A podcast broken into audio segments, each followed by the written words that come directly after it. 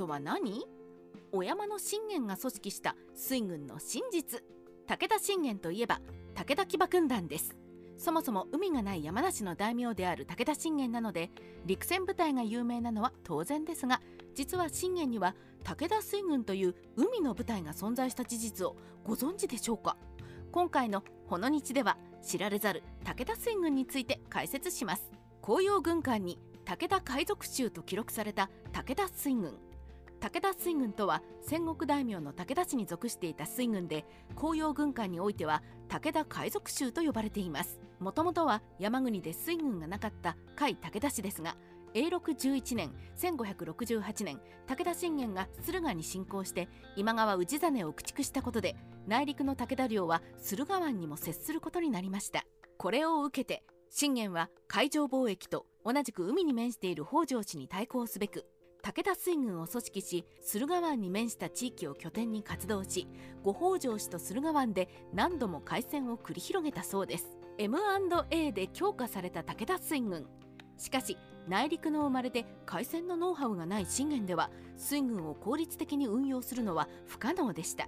そこで信玄は今風に言えば M&A の発想で今川家の重臣だった岡部貞綱を配下にして水軍の指揮を任せました。とはいえ岡部氏は今川氏の水軍ではなく平時は海運業や漁業に従事した海の民でした。ここには武田水軍を非常時には戦争に投入し平時には交易に従事させるという信玄の真慮遠望を見ることができます。ただこれだけでは五北条氏の水軍と渡り合うのは難しいと考えた信玄はさらなる M&A を岡部貞綱に命じます。それが伊勢や北条氏に組みしている海賊衆を武田水軍に引き込むことでした。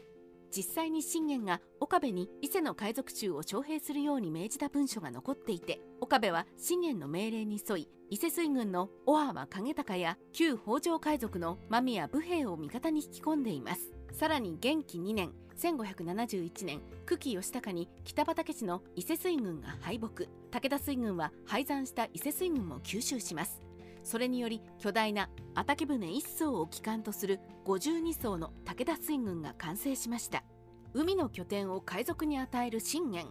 しかしいかに味方に引き入れたとはいえ相手は陸のルールが通用しない海賊です。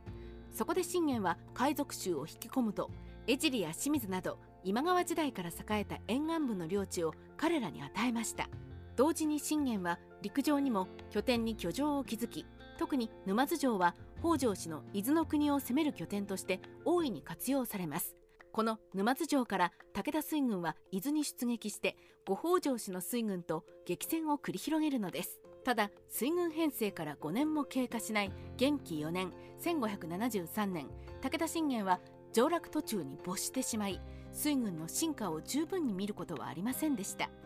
武田水軍の主な解消武田水軍の主な解消と船の数は以下の通りです。ここに登場する解消の中には武田氏滅亡後にそのまま徳川家康に仕え徳川水軍の建設に従事した人もいます。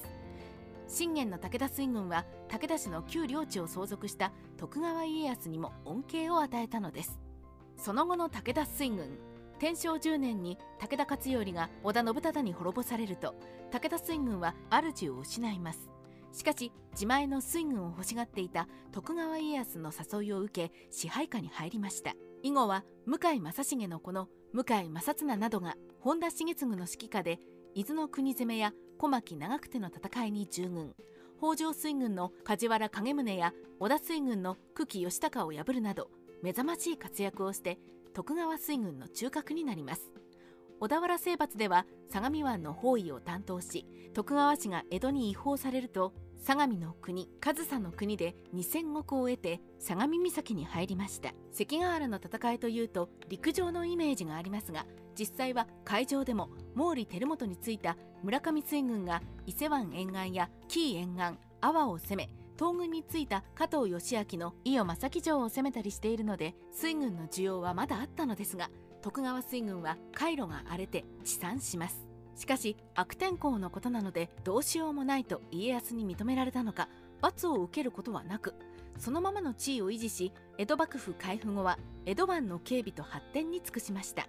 戦国時代ライターカワウソの独り言。武田から徳川への遺産といえば武田赤備えを引き継いだ井伊直政が有名ですが武田水軍も勝頼から徳川家康に引き継がれその後の戦いで家康をサポートすることになりましたこうして見ると戦国大名は別個に戦っているように見えてその功績は皇族の大名に引き継がれて残っていくんだなと改めて思いますね。